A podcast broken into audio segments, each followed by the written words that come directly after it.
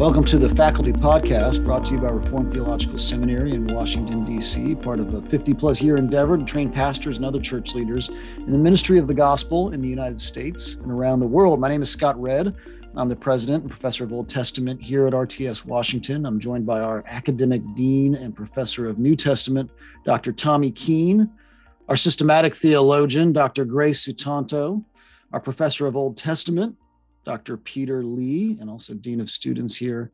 And we have a special guest today. It's going to be a treat for our audience. We get to talk to Dr. Aaron White, Senior Pastor of First Presbyterian Church in Charleston, Ohio, and also a PhD, a scholar of New Testament, particularly, particularly Luke and Acts, and the Septuagint.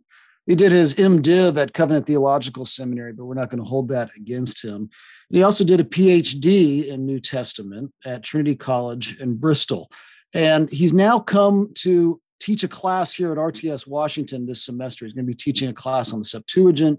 And I would point everyone in the direction of that class if you're interested in following up on this conversation that we're about to have today, because that would be a great way for you to dive more deeply into this very interesting topic that is the Greek, the Old Greek translations of the Old Testament. So, welcome, Aaron. It's great to have you with us this morning. Thanks, Scott. Good to be here. Good to be with all of you guys.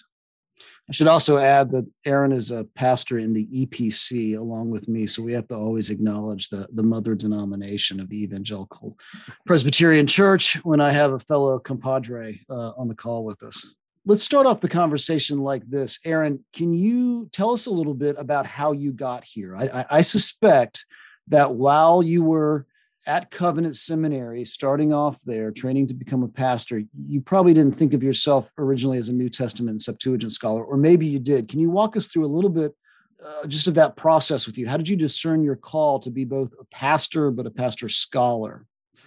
Right. Yeah. So, I mean, it's kind of a there's a lot of uh, angles uh, that, that kind of converge. Uh, you know, a lot of paths here. So I actually came out of the ELCA Lutheran Church, a gospel proclaiming church uh, here in Columbus, well, nearby in Columbus, Ohio. I'm in South Charleston, which is about 40 minutes southwest from uh, from Columbus, and uh, so um, all of my Buckeyes out there, go Bucks. Um, anyhow, uh, so we're we're all Buckeyes here. We uh, uh, we grew up um, going to this church, and I became a Christian there. I had all plans when I went to Covenant Seminary to end up going back into the ELCA in order to revitalize because I knew that I had some gifting in order to go into some of these challenging situations and uh, and work through some of those issues. But the Lord had other plans for me, so I, have always felt a call to go into the pastorate. So that kind of answers that question. I've, uh, I'm, I always call myself a pastor scholar, just so I even remind myself that the pastor takes privilege to the scholarship if ever I'm put in a corner and have to say no to something right? We're always uh, presented with those no situations. What do I need to say no to next? Uh, I need to uh, be pastor first. Um, as Septuagint and Luke Acts goes, um, that that's um, something a little bit different. When I was on staff of Campus Crusade uh, at Ohio University uh, down in Athens, Ohio, um, I was befriended by one of the Greek um, professors uh, at Ohio University named Steve Hayes and I ended up taking his class knowing that I was probably going to go to seminary. And so we were learning Attic, Ionic Greek, and uh, I found it very fascinating. And it was actually, he actually wrote this book here called Greek Before Christmas.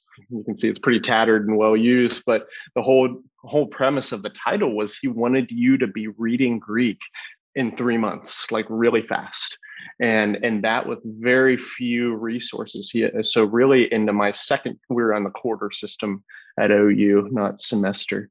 In my second quarter i was already sitting in the classics library around a big table reading aristophanes um, reading homer. Um, and so i found that very exciting uh, it was oftentimes really puzzling as well because if you know if you've ever read aristophanes he's a satirist and so I'm translating it and I'm wondering why is Socrates up in a basket and he's small? Like I think I'm translating this wrong. Socratedion, Socratedion, you know, that type of thing. And uh, this has to be incorrect. Well, that's what it seems like it's saying. I go in the next day, we're reading, we would read the Greek out loud. And then we would read out loud our translation, not, not our written out translation. We'd actually translate it on the spot. And uh, and I was reaffirmed, no, that is correct. Actually, Socrates is up in a basket. Uh, he's being made fun of. And uh, the reason that I bring that up is I I went to seminary, and this is not a knock against uh, Covenant Seminary or or or, or Seminary Greek. Uh, I know the business of trying to get all these students at various levels through Greek really quick, but I lost this literary aspect of Greek. Uh, it started becoming not fun to do. And really getting into the Septuagint for me was to get into a broader array of genres uh, of different types of translation, as we'll talk about translation technique and those types of things. I remember one day I was looking at this word and I was like, how in the world does this decline? What's going on here? Oh, it's my old friend, the optative. I forgot the optative even exists. We don't ever have that really in the New Testament, but suddenly in the Septuagint, here it is again, because it's, uh, you know, in some books, you know different translators uh, in each book of the septuagint which we can talk about later but you know some are higher literary greek and so that was enjoyable for me. The luke acts side was well luke uses the septuagint when he's referring to the old testament so that was the avenue that got me in there and i have a lot more to say about that but i feel like i've already taken up too much of your time but i mean uh, when, when it comes to that explanation but definite call to pastoral ministry but a, a huge call to really just stay in Greek as a language and a culture, uh, ancient Greek. So, yeah, I want to come back to the literary aspects of the Septuagint because that's fascinating. But before we do, before we leave this, you and I over the fall got to participate in a couple of uh, conversations and sort of panels with our with your presbytery about the life of the pastor scholar. And I'd like to put that question to you how are you as a pastor think about pastors who are listening to this how how do you as a pastor protect your scholarly life? And um, how do you as a scholar protect your pastorly life maybe i should say? In other words how, how do you how do you have a balanced life? Have you figured it out yet?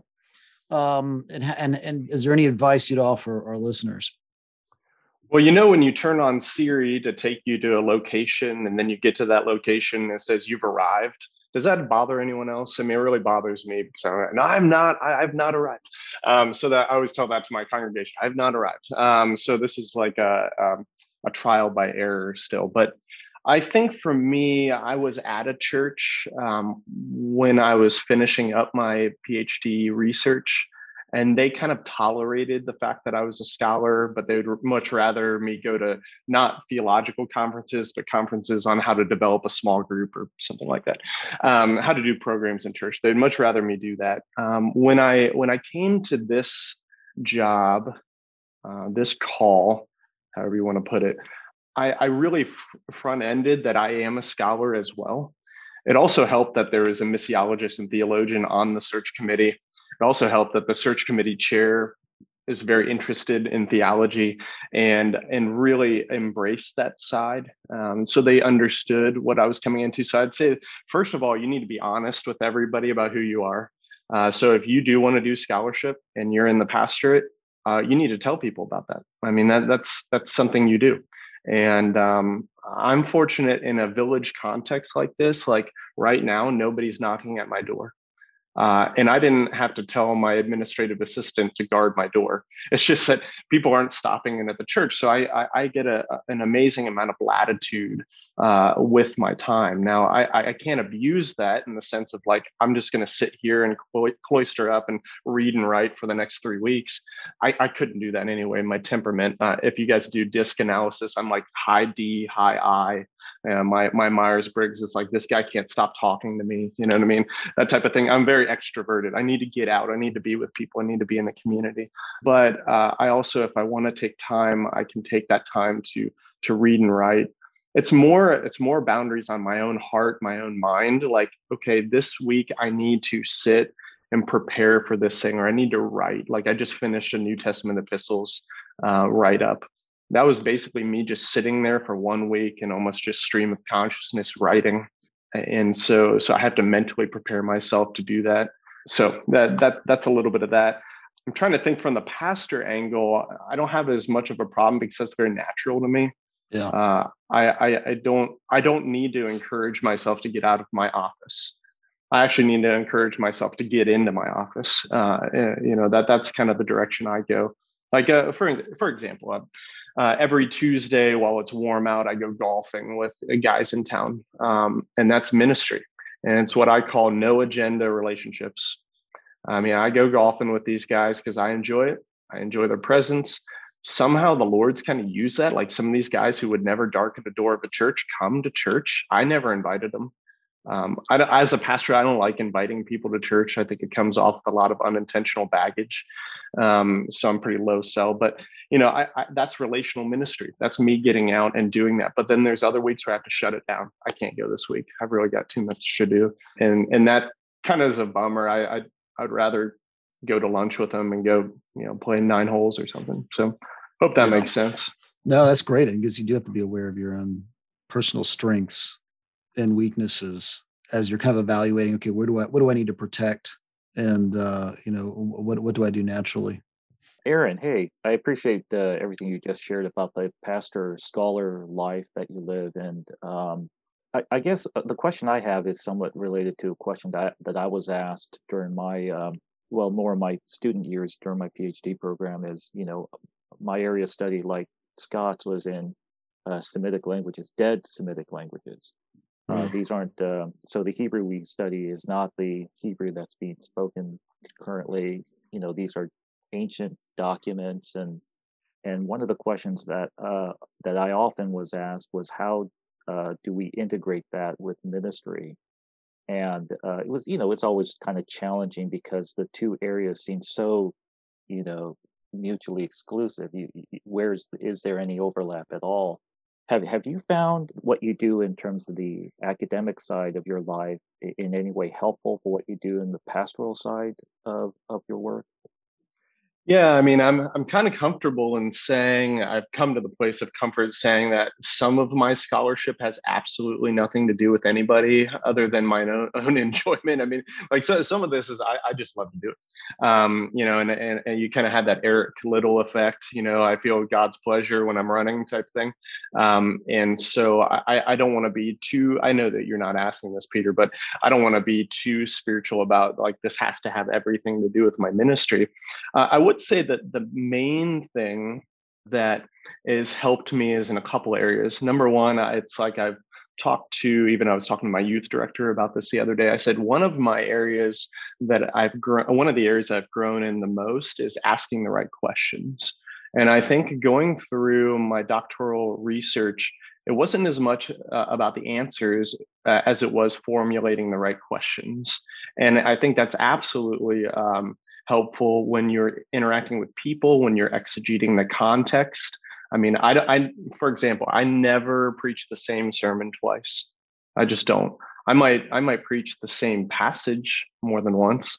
Like I think I've preached the end of Luke and the beginning of Acts six times since I've been here, just by chance. It was uh, completely unintentional, but they're all different sermons. That's because my context is always changing and the people in the pews are always not not always changing but you you, you gather what i'm saying so uh, asking the right question was huge i also think just the um, the amount of knowledge that i've been able to gain in this process through doing an mdiv uh, through doing like so uh, my ba was in social work uh, so a lot of that practitioner side when I went to seminary, I actually uh, used a lot of my time in like really digging deep into exegesis, into theology, and and so I, I didn't take as much time in the practitioner side, uh, and I was comfortable with that. And then in my my uh, PhD research, I would actually take seasons off of Luke Acts and try to publish in other areas just to broaden myself. So like actually my first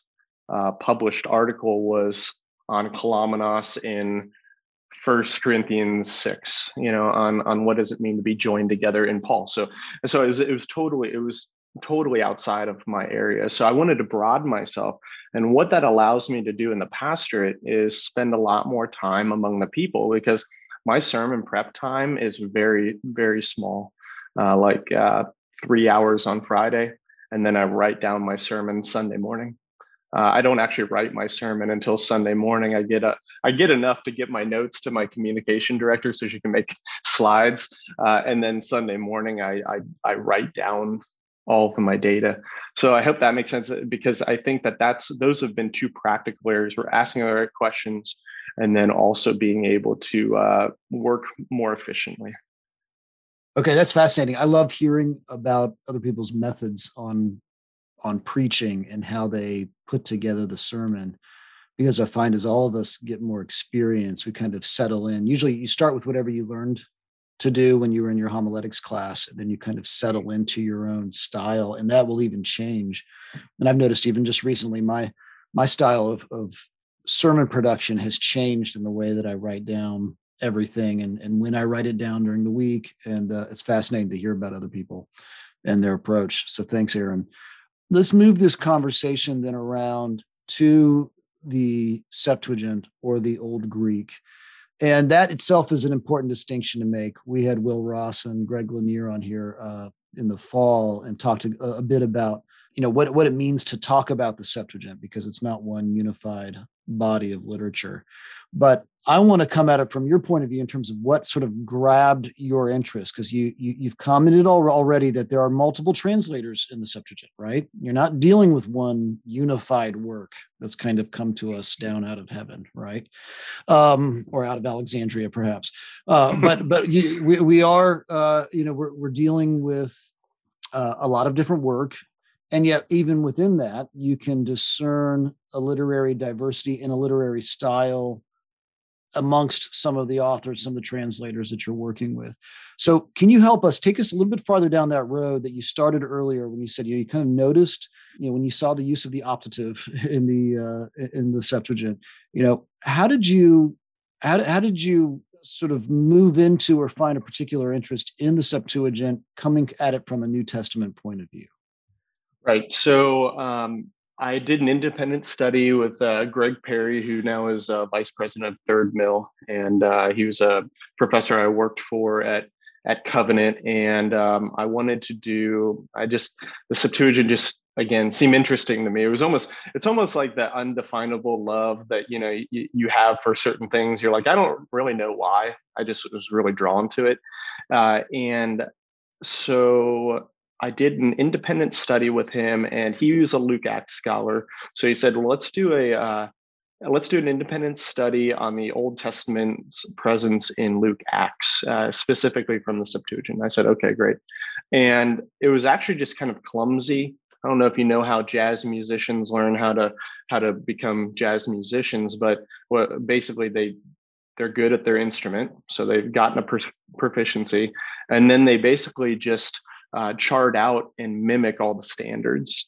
And once they've done that, then they can start riffing and doing their own stuff. So you need to kind of plagiarize before you start doing your own stuff. Yeah, I, that word can I, I mean that rather don't, loosely. Don't say that. Don't say that. Students, do not plagiarize, please. As your academic I just want you to know that's not, that's he's not he's true. he's imitating with respect is is what he's doing. There's nothing new under the sun. Um, and, we, we uh, like to say fake it till you make it, but yeah, that's right. true enough. Well, I, th- I think uh, I think Dale Allison says uh, we, we, as theologians and biblical scholars, we never give you anything new. We just remind you. So um, I think that that's a good way to go about it. But nevertheless, the, the point I'm making is that in this class, I had to I had to come up with a research paper, and I was really intrigued by this mysterious uh, and it's where everybody goes. I mean, if you pull open any in, uh, introduction to the Septuagint, you're always going to get a discussion on this. Now I've found uh, is Amos nine and Acts fifteen because it's very bizarre what's going on there. Um, a lot of stuff, a lot of action, and so I picked, up uh, Richard Bauckham's uh, article. Now, if you want to get some street cred with your British scholar friends, don't say Richard Bauckham it's not Richard Bauckham, it's Balcom. Uh, just a sidebar. I've, I, I, was sternly corrected at one point. uh, but Richard Balcom, he uh, he writes on this in a couple articles, and I found it to be very interesting. And really, my first paper was really to dig in how into how he did it. And so, really, I gave an exegesis of really how Richard Balcom went through that. Uh, and then for me, I was starting to become a little interested in why there's two Amos quotations in Acts. And I wondered to myself, well, I wonder if they have any relationship with each other. And I started realizing in the context of those quotations, there was a lot of interacting words, especially a, a strepho stemmed words. These stems uh, are turning, God turning away in judgment and turning towards in blessing. And uh, that was very interesting. And so I started digging into that aspect of the Greek. So basically, the full flowering ended up being my dissertation looking at the 12 prophets in uh, the book of Acts because I picked up uh, Paul House's book on the unity of the 12 and it just blew my mind. I was like, I've never thought of the the, the 12 prophets being one unified source. And uh, so then I started considering all four quotations in Acts and the language that they all share as a very key moment for uh, in a key tool that Luke uses to move the redemptive historical trajectory of Acts through uh, Acts 15. So I might be giving you a little bit more than you asked about, but that that was where I started becoming interested was uh, just in some independent studies and and digging into certain aspects of the Septuagint. I'd be interested, and I I, am guessing our Old Testament guys would be too, on on taking that the idea of taking the 12 prophets as a, a unified work. In, your dissertation, do you are you arguing that Luke assumes that that they are one one book, and if so, how does that change? Then how how would that theoretically change Luke's processing of the book, the read the reading of the prophets? Right. So I use kind of um, a concept of construal, you know, where you're construing these these thoughts, you're you're making them into a thought. So like um, you know, to, in order to demonstrate a. And, uh, you know, no matter if you take the Hebrew Bible order of the 12 prophets, which uh, just to explain that a little bit, as, as many of you are aware, the first six books of the 12 prophets in the Hebrew Bible are in a different order than they are in our Greek Old Testament. And uh, there's been a lot of scholarship. Um, that will show that there's linking words or words that will uh, change because of that that ordering in order to pull us through in a certain theological trajectory. And uh, in, in, the Septuagint, there is a Duke scholar in the 80s, I think Barry Alan Jones, who who was talking about this, but also brought in the possible uh, evidence of Qumran that Jonah was at the end of the 12 prophets, which I find kind of compelling. I think there's some challenges there, but it's kind of interesting.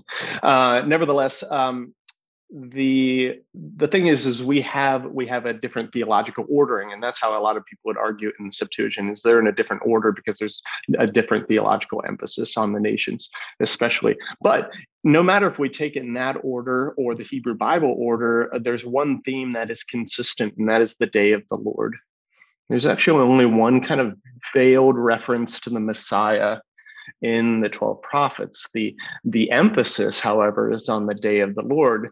Uh, now, I'm sure all of you are aware that Pentecost demonstrates one thing, right? And that is that in Joel 3 1 through 5, as we have it in our Septuagint or our Hebrew Bible, Joel 2 28 through 32, uh, we are seeing from Peter's explanation that Jesus is Lord, the Lord that Joel expected. And this is the day of the Lord. These are these last days. That's the change that that Peter makes at the beginning of that Joel quotation is these are those days that Joel was talking about. And so so Luke's job then in Acts is to demonstrate that Jesus is Lord and he does that in these very important moments with minor prophets quotations because if you flip back to your Bible, uh, you will see that at, at, each moment, Jerusalem, Judea, Samaria, and the ends of the earth, at each one of those moments is a minor prophets quotation. And so Luke construes these into Joel, Amos, Habakkuk, Amos, in order to demonstrate his theological trajectory that Jesus is Lord over all nations uh, with a, a, a multi ethnic, multinational uh, mission that's it in a nutshell. It's a little bit longer in my dissertation, but um, that's that's it in a nutshell. You wrote on that too, right? I think this was uh is this the prophets agree? Is this the publishing of your dissertation with Brill? Yeah, yeah, uh, I did. Yeah, Brill Biblical Interpretation series. I've also published uh, a handful of articles on uh, the Amos quotations and certain aspects of that, the apostolic decree and its relationship to uh, the Amos uh, Amos nine and Acts fifteen decree that James makes, and yeah, so I have I have uh, on ATLA you can just look up my name and it has all those articles in there. If you want to delve into it more deeply, I think this this topic is fascinating because, as um, I know everybody on this call knows, but some in our audience may not, is that you, the twelve prophets don't show up separately in the ancient world. Uh, that if you look back, even the way that they're listed, you know, I think Ben Sirah, they're listed as mm-hmm. one book, and in the mm-hmm. uh, you know, in if you find all the ancient uh, manuscripts of it, apart from like the Pesher and that sort of thing, the the, the commentaries on them, they're always together as one mm-hmm. book and I thought actually even teaching this, we're talking through this in, in Isaiah to Malachi. One thing that's interesting is that if you go through Calvin, Calvin's preaching through the 12, he maybe unconsciously, but he reads Amos in light of Joel as if Amos is reading Joel, which doesn't really make sense unless you're reading it canonically. In other words, in other words, you're reading Amos as coming after Joel and being a theological reflection on Joel, which might be kind of a natural reading, but you know, I don't think Calvin says now I'm going to switch over and start doing a canonical reading at this mm-hmm. point. And yet it is kind of a natural, it's maybe a natural way of interpreting the book. So it's interesting that he even falls into that, I think, without maybe being aware of what he's doing. So the idea of reading these all kind of like, uh, you know, you're reading the Psalter, which is a book of, you know, compiled works by different authors, but compiled in a way that's theologically compelling. You know, it's it's a it's a mm-hmm. fascinating mm-hmm. idea, and uh, and and and I, love how you're you're looking at Luke Acts and how uh, that author is maybe receiving this book as a canonical whole. That's that's a mm-hmm. fascinating mm-hmm. idea. Well, I think it's I think it's very interesting that you bring that up because it is passed on that way. I think you have Ben Sira uh, making statements like that, but even in the New Testament, you have I mean. I, think as a greater almost doctrine of scripture, uh, you know, in canon statement, you know, even Paul in his epistles is uh, referring to the scriptures. You know, there must be collections here that we have. I mean, uh, mm-hmm. un- unfortunately, there are are moments in Septuagint scholarship where we'll we'll talk so much about the fluidity of collections and all this and that we'll lose any sense that there was any collection at all um, but you know ben sira even you know noting these these collections is important even to the the 12 prophets being one unit of a greater uh, collection is is uh, um, important to observe. I'd love to pick up on some of the things that you've said about translation. I found it fascinating your that kind of that opening illustration that you did about little socrates in the basket and uh, and those kinds of things. Because a, a question i often get is like so when will i just be able to read Greek or Hebrew. Well, I, I, got a question the other day. When will I be fluent in hmm. in Greek? And I kind of chuckled um, because you know I don't feel like I'm fluent in in these languages because you don't have a you don't have an interlocutor that you can really talk with on uh, on the fly, which which seems implied by the language of fluency. But on the other hand, that those kinds of subtleties, the subtleties of irony and satire and you know the double entendre, that those kinds of things that we in our native language pick up intuitively are really challenging in you know in translation in, in a language that's not in a culture and a context that's not your native culture and context. So i i don't know what i'm asking but like advice there um mm where where does that show up in scripture? What are some other challenges associated with that? What would you how would you direct people in kind of getting that level of fluency with the languages that they can pick up on some of these kinds of translation issues? Well so for me it comes up most often when uh, you know I, I might have a member stop by my my study and they see that i have old manuscript facsimiles and they're like hey can you read that and I'll say yes. I can read that with great care and a lot of time. Mm-hmm. It's it's not like I'm just like because I I have like uh, about four year five years ago whenever it was I was in Cambridge and uh, I went over with a crew from Tyndale House to the uh, the Uni Library and uh, they had a bunch of Qumran stuff on display. I didn't even know that was going to happen. I was just blown away. I was like, this is this is just the mm-hmm. best. Mm-hmm. And you have this cat standing there like sight reading these manuscripts, and like this guy is like Elon Musk intelligent, like you know. So so I I, I always like front it with people like I can't do that. I can, but it'll take me time. Uh, some people might say, "Can you speak Greek?" And I'm like, "No," because it's a dead language. I mean, we have modern Greek, and we don't know how they you know we pronounce greek. We teach students how to pronounce greek according to how erasmus thought it was supposed to be uh, pronounced. But then you'll talk to a modern greek speaker and they're like you're butchering the language. Uh, please stop doing that. Uh, and because i actually had in one of the churches i did an internship with a, a woman who could speak greek and she sat there weekly with me and read through biblical greek with me to pronounce it the right way because she couldn't stand listening to it anymore. Um, but I, I, would also say to the uh, to your point a little bit, and I think this is a pastoral uh, note, is we need to read the Bible with some more humanity. Like we need to allow our people to read the Bible with humor. We need to allow our people to read the Bible with irony. We need to allow our people to write, uh, read the Bible with flesh and blood. Like these people were going through something. Like uh, yesterday, I had the honor of um, preaching on Ananias and Sapphira. Yeah, that was fun.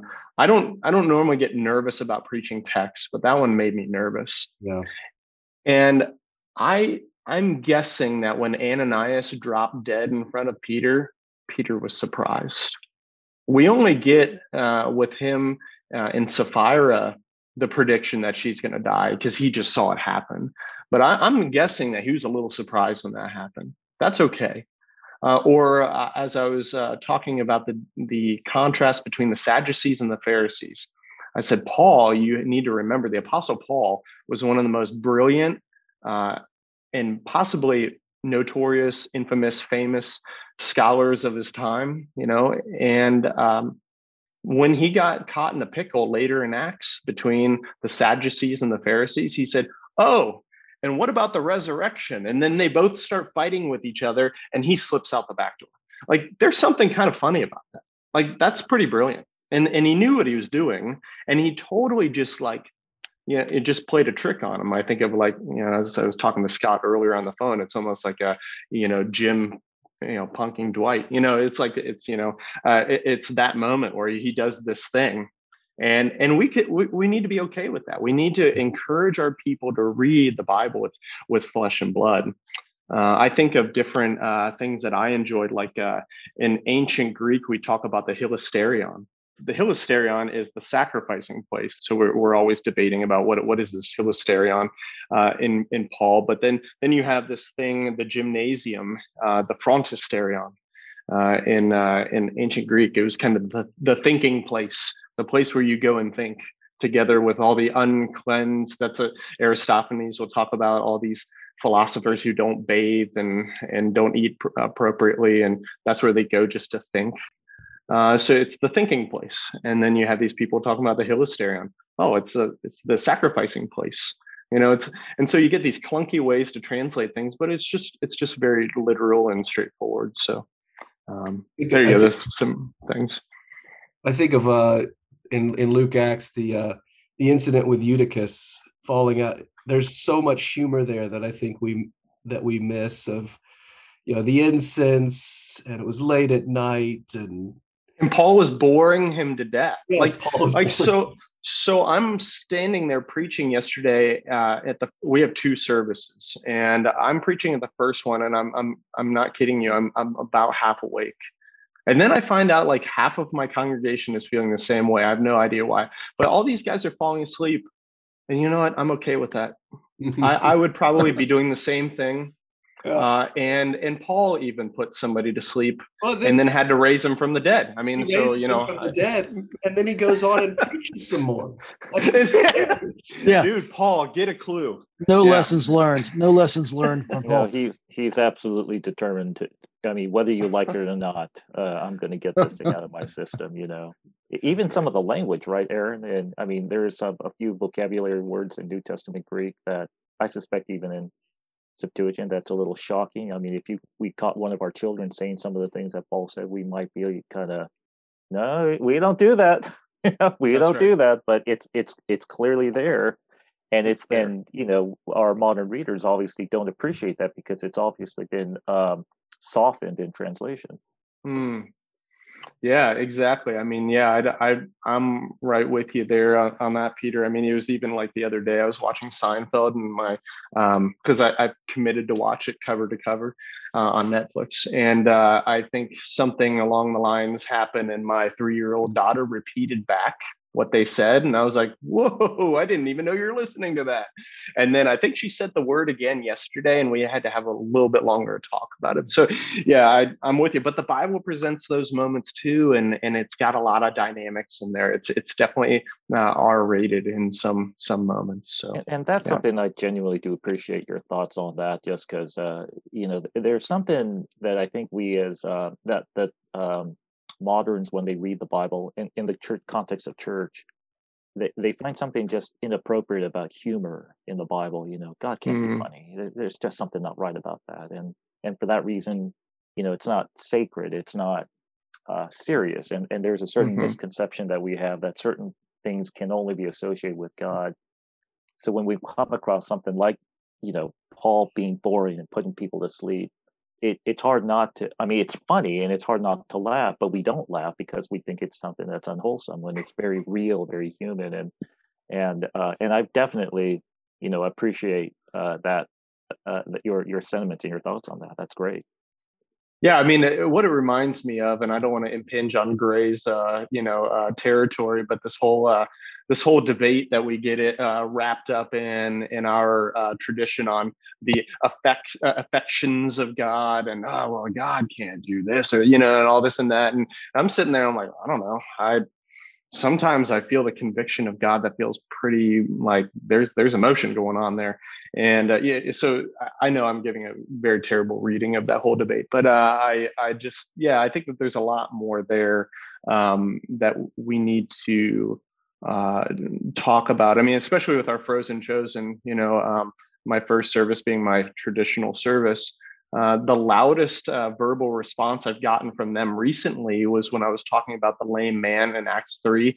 And, and in Acts 4, it says he was over the age of 40. And I got audible groans. Oh, that's not old. I, I, and I and I, I, stopped my sermon. I laughed. I said, "That's the most you guys have verbally responded to me in months." my second service, I get a lot more amens.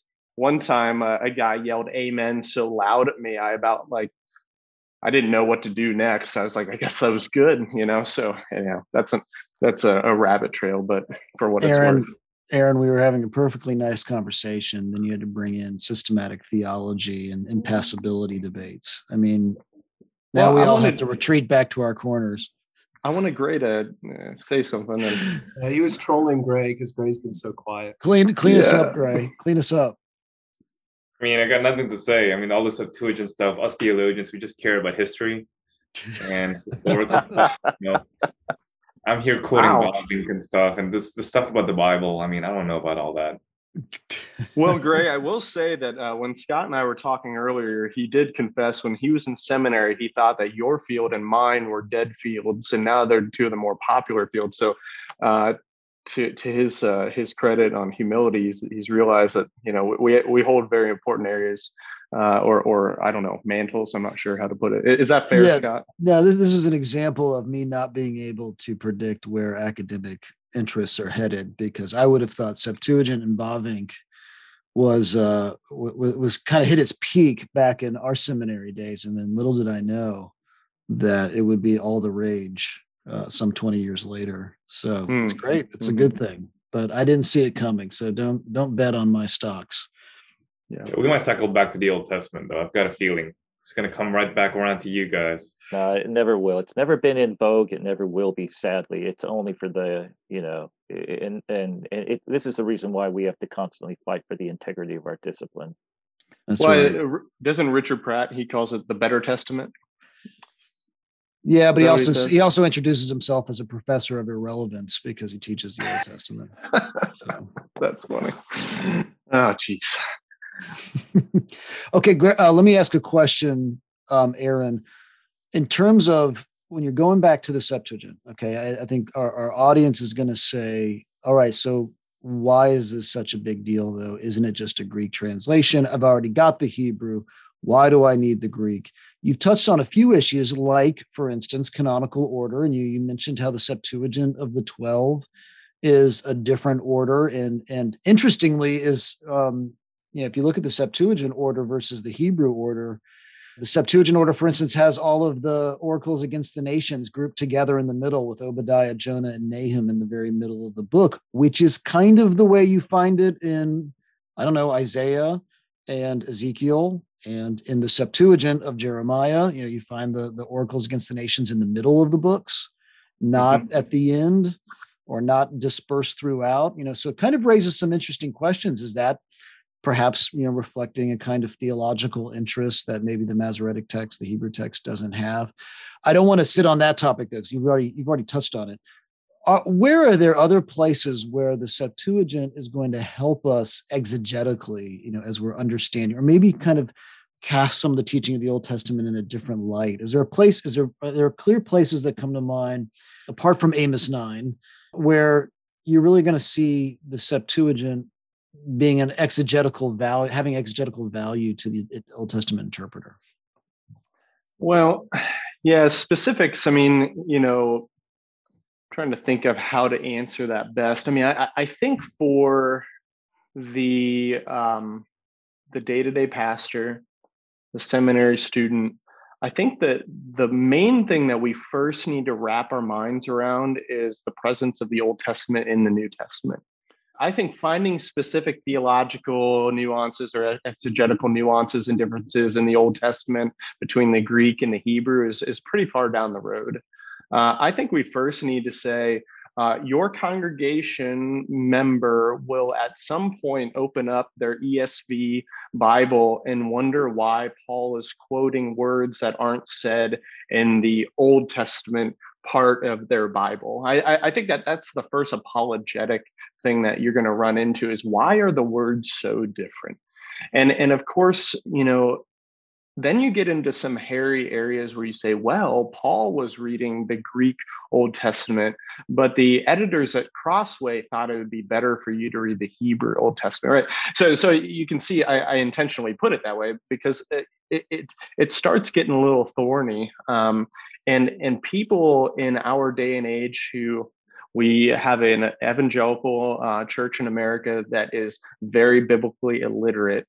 And uh, I saw it happen in spades in college. These state U professors could easily undermine the faith of, of students coming in because they had been I, am getting a little off here but this is a little bit of my my soapbox is because they had been giving been given the fun programs and the therapeutic gospel uh, all throughout uh, their time in church if they were going to church and then suddenly this state u professor comes in and asks them something really simple like why do you have a hebrew old testament when all the new testament authors were uh, you know quoting greek you know shouldn't you have the greek old testament and then suddenly they're like never thought of that before and now i don't believe the bible's true you know what I mean? These real dramatic, like, you know, swings. Uh, I think uh, as a as a plug for uh, one of your colleagues, uh, um, Mike Kruger's uh, "Surviving Religion 101" is an excellent uh, book. Not not exactly treating that question in particular, but questions that are common, very very common. Actually, when I sent my college students out, I said, just remember, I'm not saying this arrogantly, but so for your assurance, your pastor has published in the same journals and monograph series as your professors will have. Okay. And what that means is when they ask you a hard question, uh, it's maybe not as hard as it might seem. and it's maybe not as new as they're going to make it sound. Okay, so you know we had that conversation, and um, I guess getting back to your uh, your your original question is that some of those big issues are really where we start. We really start with why do I have a Hebrew Old Testament?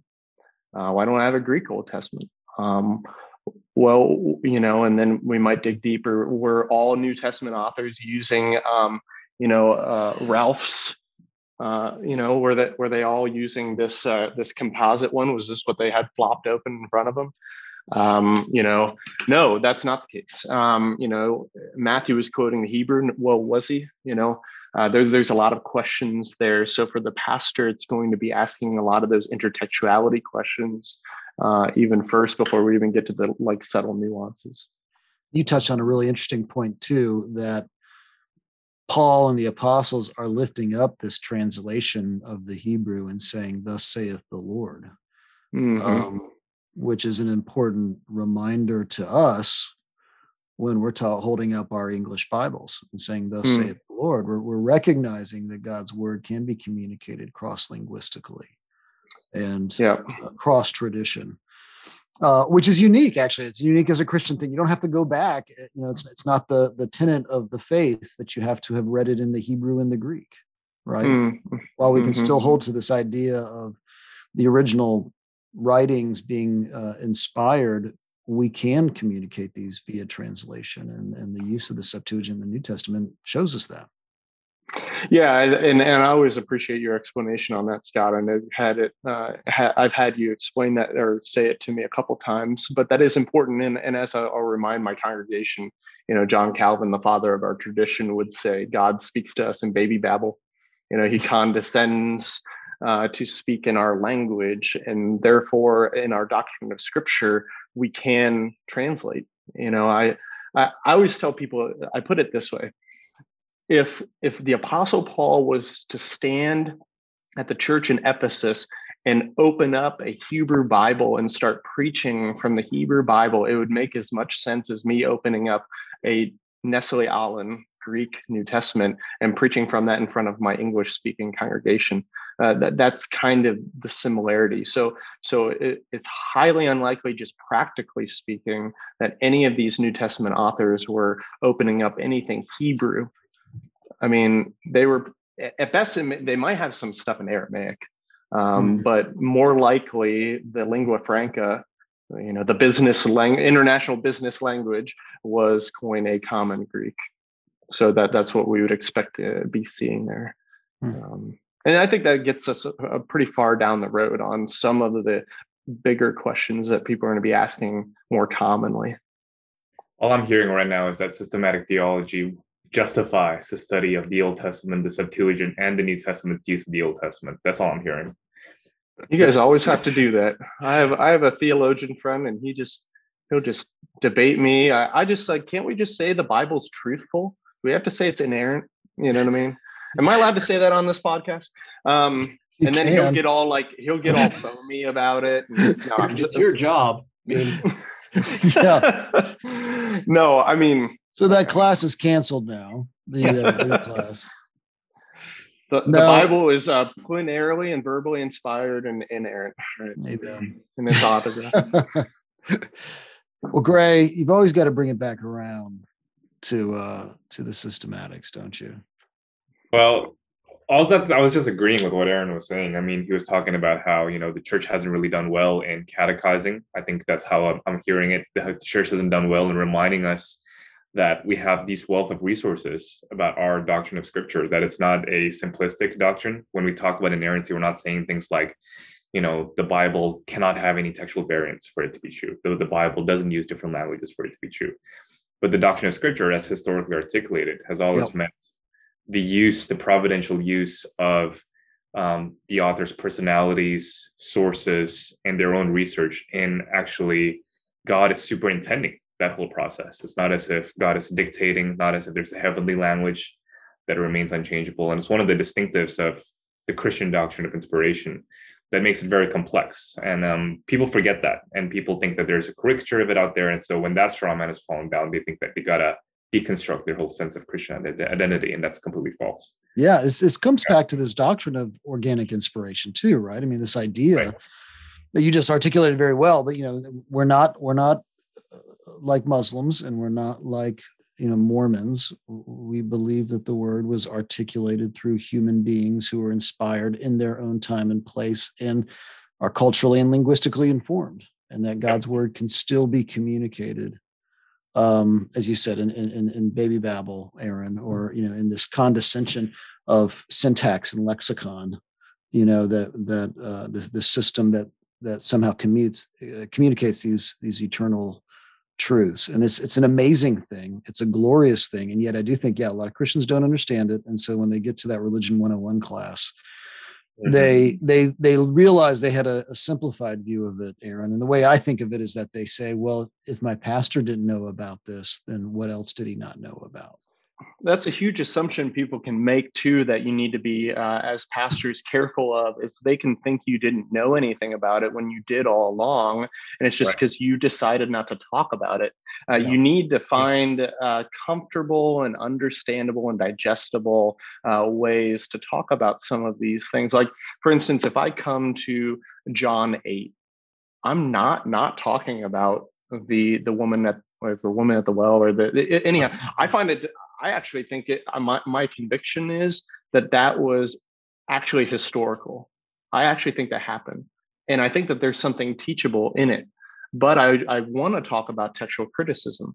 I want to talk about how that's okay, and we can talk about that. And we do this because we care about what God actually said to us, and and so we need to take those moments and and uh, actually do it a little aside and and invite people into the moment of questioning some things.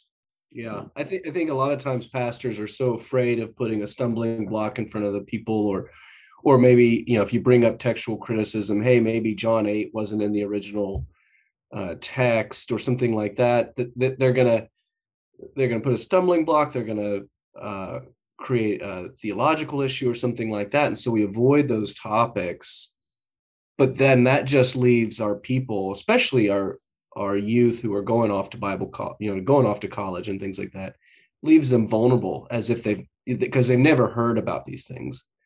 Uh, we, we don't do that with our kids. We don't send them off to college without talking about sex and drugs and all these kinds of things and we shouldn't do it with our sheep either as if this that, is something that's off that we can't talk about that's the metaphor right there tommy is it's you're sheltering your people and sheltering never works um, you know, like that's why I'm a firm believer in sending my kids to uh, secular local schools uh, because they get the opportunity to come back and talk to mom and dad about things.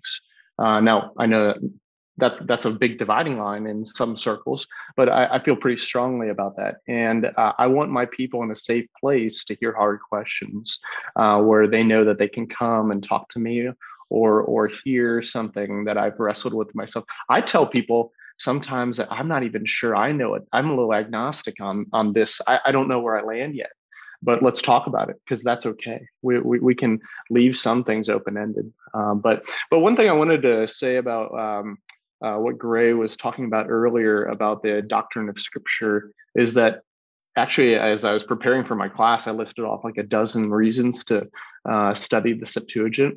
But in the end, it's really what is this what does this bit this septuagint bit have to do with my doctrine of scripture? You know what how does this affect that? Like i think that there's a lot of questions there that that tie back to that uh, that tie back to you know what we uh, say in uh, you know chapter one of westminster. Um, you know what what are we doing with this? Mm. But it's so, definitely a, a good point to raise. The you know our people in the pews are going to be exposed to like National Geographic documentaries on the canon or the Septuagint or mm-hmm. you know the the various Jewish sects during the time of the New Testament writers, and and that's what they're going to be exposed to, and they're going to think that we don't have an answer when in fact we do. Uh, we may not preach it every Sunday because that's not what we're trying to do. We we're trying to share the gospel. We're trying to disciple our people, and and they don't need to know about you know the intricacies of the Septuagint and and things of that nature week to week to week. Now, you know, I mean, I don't know. There might be some congregations where pastors have the luxury to do that. Uh, I suspect they're extremely rare. Uh, and uh, and and I and I something else. I mean, I appreciated how uh, you mentioned that you know with all the work you do and the study you put in, that it's given you the opportunity to be very efficient in your sermon prep. You don't need to do, you know, thirty hours. You can do it in three because you've learned the skills to be very effective and very and very uh, solid and and and and still be able to interact and, and give to the people what you think is healthy and reasonable and encouraging and mm-hmm. not dump, you know, uh, you know, your PhD program on them. And and and there's wisdom to that. And but I do think it's an encouragement for uh, for uh, ministers and you know future students here who are going into ministry that uh, these things are important. You've got to know it. Uh, you may not have to deal with it every day, but you've got to know it. Uh, your people are going to ask, and if you don't, uh, we are leaving them uh, to the wolves of secular media and and um, to to train them and and and that can be uh, unhelpful. So yeah, thank you for that. Yeah, I, and I, I, will point that out in my sermon. Sometimes I'm like, I'm sure you've seen on a highly sensationalized National Geographic or Discovery special that all pops up around Christmas and Easter that such and such, and and I feel like a little bit what what my uh, experience has given me is the right to say I know those people they're not as interesting as they seem on the TV show. And the topics they're bringing up are not as, as stimulating as it really seems like it is or new. Um, these, these are very mundane. Uh, they're not that problematic. it's just they produce this into a certain way to get your attention, and um, and the way they do that is through fear and doubt. And uh, there's actually not um, there, there's not that uh, in in these questions. There's actually a much more logical and straightforward answer to this. And then after the episode, they'll they'll follow it up with an episode on ancient aliens. You know. yes, that's right. With that dude so, with the hair. Yeah. Yeah. Yeah. Yeah. After they tell you what really happened in the Bible well this is this has been a great conversation. I, I, would say without being too self-serving this kind of conversation that we're talking about now in terms of pastors being informed is one of the reasons why seminary is a great starting place for pastoral ministry. It, it doesn't it doesn't answer all of your questions but lord willing it sets you off on a trajectory where you can have a life of study and learning even if you're not getting a PhD, right? But you're still staying in this material so that you do have a, a nuanced answer and you do you, you can sit down with your congregation members who are having these questions. It's one of the reasons why starting in a formal setting where you're where you have good teachers who are walking you through the right questions. You talked about the importance of asking the right question aaron and that's what I got out of seminary, and that's what uh, that's what I hear from our students regularly, even the ones who have been in the pastorate for a long time, and they've come back because they realized that they didn't have the kind of depth that they needed.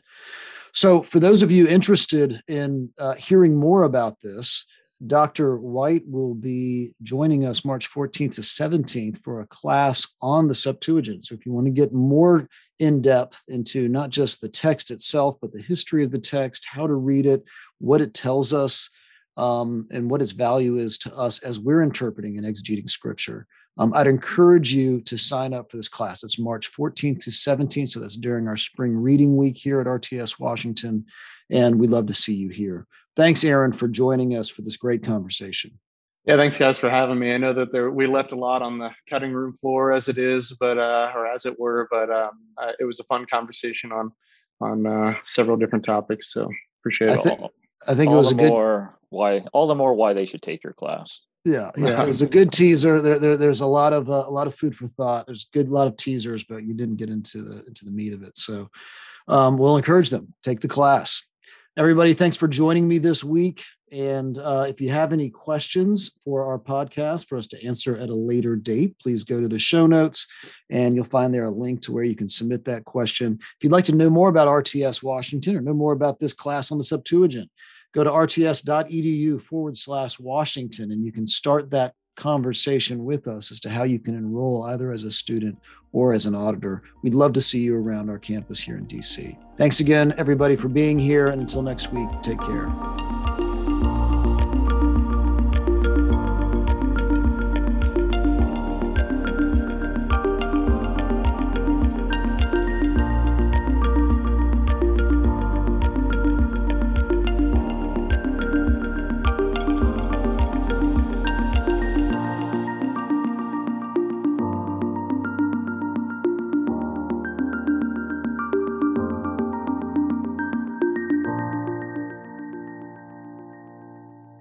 Wonderful.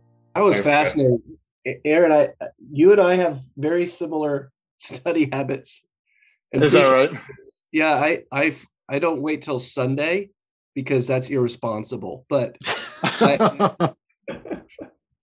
but I, I will I will confess that I usually my sermon doesn't get packaged until like right before you know this the day before. Um the research is done and and the the thesis is there but the final like putting it all together yeah.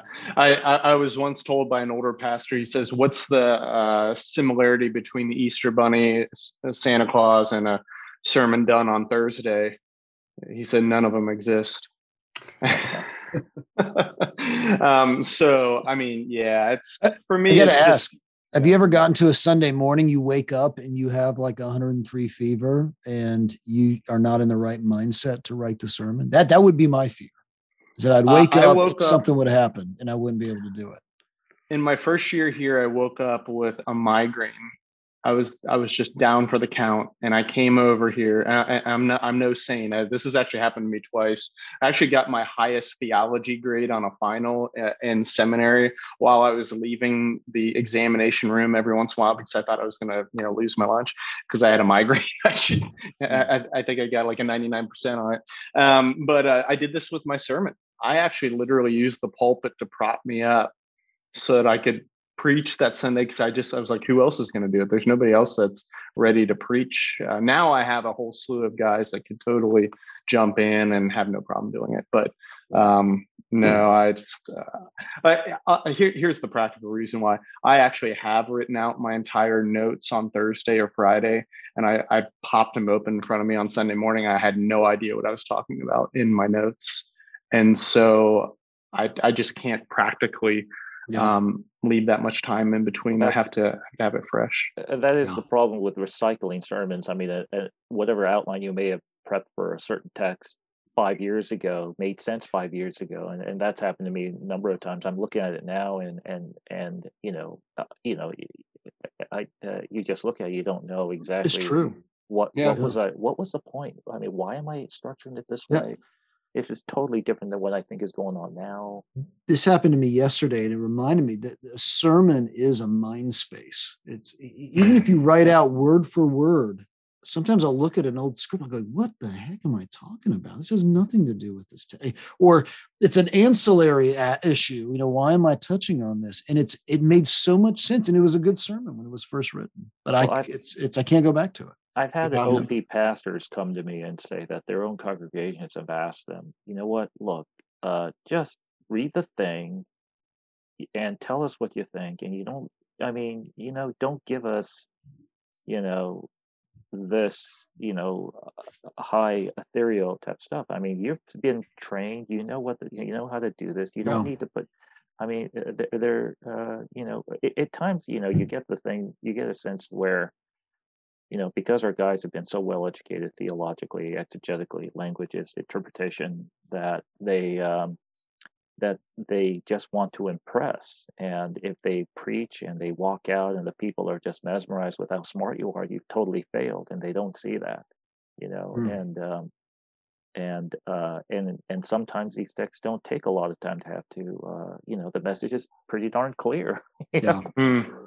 yeah. and uh, anyhow I, I thank you aaron i really appreciated your your thoughts on that and i'll tell you uh, uh, you know i i i'm i uh, myself also have all sorts of questions about septuagint studies and i would love to be able to sit in the class i, I was really hoping you can give us maybe one of your 12 why should we study the septuagint thing oh Well, yeah, that's what I, I kind of felt bad. I didn't get I didn't get into a whole lot of Septuagint, but I will say this: here's here's probably the reason why that I think it's the most like intriguing area of biblical studies at the moment is that there's just so much mystery. Can you guys hear me all right? I hear my yeah. uh, you know. my wonderful person uh, cleaning outside my office. Um, there's so much mystery, and I was uh, I was thinking of it in terms of I'm watching the Anna Delvey uh, like Netflix documentary movie type limited series, and the tagline of the series is "This whole story is completely true except for all the parts that are totally made up."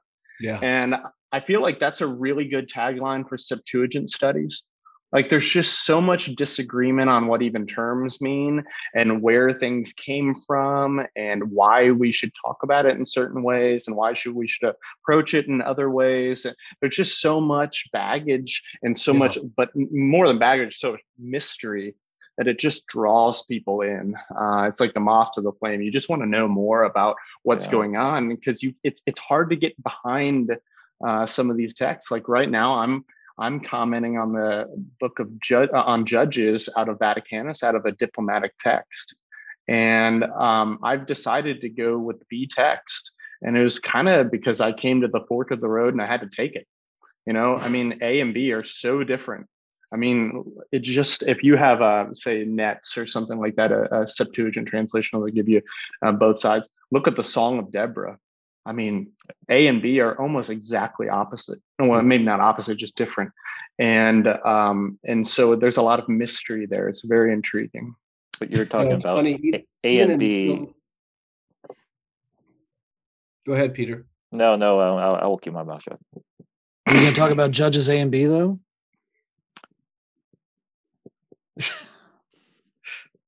I will concede to my academic dean. I was just gonna. I was just fine fine, Peter. Uh, I, I, was just going to say that w- the the funny thing to me is when you find the Septuagint quoted in like commentaries and things like that, it's like he, Hebrews for me is you know he came up this weekend. You know Hebrews is quoting the Septuagint here, and I mean that statement just seems so simple to make, but it's mm-hmm. fraught with assumptions. Like you said, yeah. it, it assumes that there is this book there that Hebrews has that, and he's opening it up and reading from it. And we know that that's not true. So that's right. You know, well, so, and as an example, um, Luke uses an Alexandrian text type of the Septuagint. Um, and and even just saying the Septuagint is something we'll have to spend some time on uh, working that out because then you have uh, you have some people who are saying we need to scrap that word, don't use it anymore. Um, but other people were saying Old Greek, like Scott was earlier, and um, he wasn't using it wrong, but a lot of other people will use it wrong. And um, and so yeah, you you you see people saying that. Like I just published a, an article about a year ago in Adamantius, which is a, a journal in Italy on uh, Origen Hexapla. And I was uh, drawing out of there uh, some some changes that were some revisions that were being made from uh, out of Theodotion, which is a recension or a new translation of the Septuagint. And I was saying some of this is actually even showing up in Luke Acts. And so we can't say it's uh, Luke is using like Alexandrian text type because that's that's the wrong direction. You know, uh, you know. So so there's just still so many questions. Uh, but it's hard. Like if I'm looking at my Carson, you know, that started the whole whole discussion, that big uh, commentary on the New Testament use of the Old. I think everybody has it. It was like the cool book to get. Um, yeah, so like you you don't have time to say the Septuagint and explain all of that stuff. I mean, it's it's just yeah, yeah it's it's a lot of work.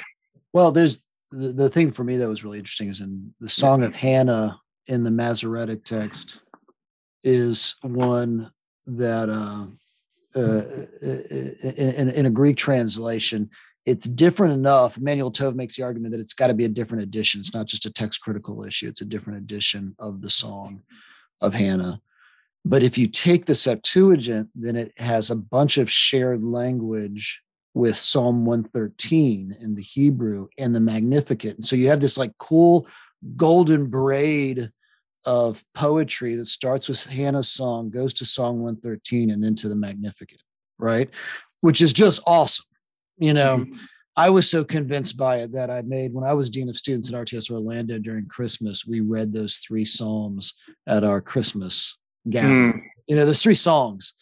The song, of Hannah, but it only works in the Septuagint. It doesn't work in the Hebrew you know? But but uh, think think about what you just said. You just used it liturgically. And and that's why when we go to do text criticism of the lord's prayer we have so many different yep. um you know footnotes on it same thing with the Song of Deborah, um, or the uh, uh, or as you say of Hannah, is that the, the, all those were being used liturgically, and that's why we have such vast, vastly different texts, is because Which is, they started being used in different regions according to different cultural and ethnic traditions, and and even though there was a shared religion as as such, it was it was used differently, and so you get different textual traditions out of out of that common text. But then again, too, I also I think if this is a strength, and maybe it's because of my own kind of work in the Muslim world, but we didn't burn all the the variants. You know, mm-hmm, mm-hmm. It, the fact that you have variants means that you have a reading community that cares about the variants and believes that yep. there's an answer. And even yep. if we don't know the answer, you know, you don't always know every scientific answer either, but it doesn't mean that there's not an answer you know and so that's something i think like you know you see you can tell your student uh when they when they watch the the history channel documentary on what the bible really said you can say well actually here are the three options we have available. I'm not sure what the right answer is but here are the three options. And then once they kind of yeah. see it laid out and they realize it's not brand new and that they're it's just a it's just a quandary. It's not that it's a contradiction. It's just a it's a question you know? And it takes it, it takes effort and foresight to keep uh, the different readings as well, because it might be like what happens with Origen, the Hexapla, or uh, Jerome and his Hebraica Veritas, that people just stop using the other stuff and they yeah. all just disappear. And that's why we have all this mystery of, well, what did the text actually say originally? Um, you know, and and then actually finding out that we're not too far off from what it was originally. So, uh, thanks to Qumran discoveries and things of the sort, uh, Cairo Geniza and so on.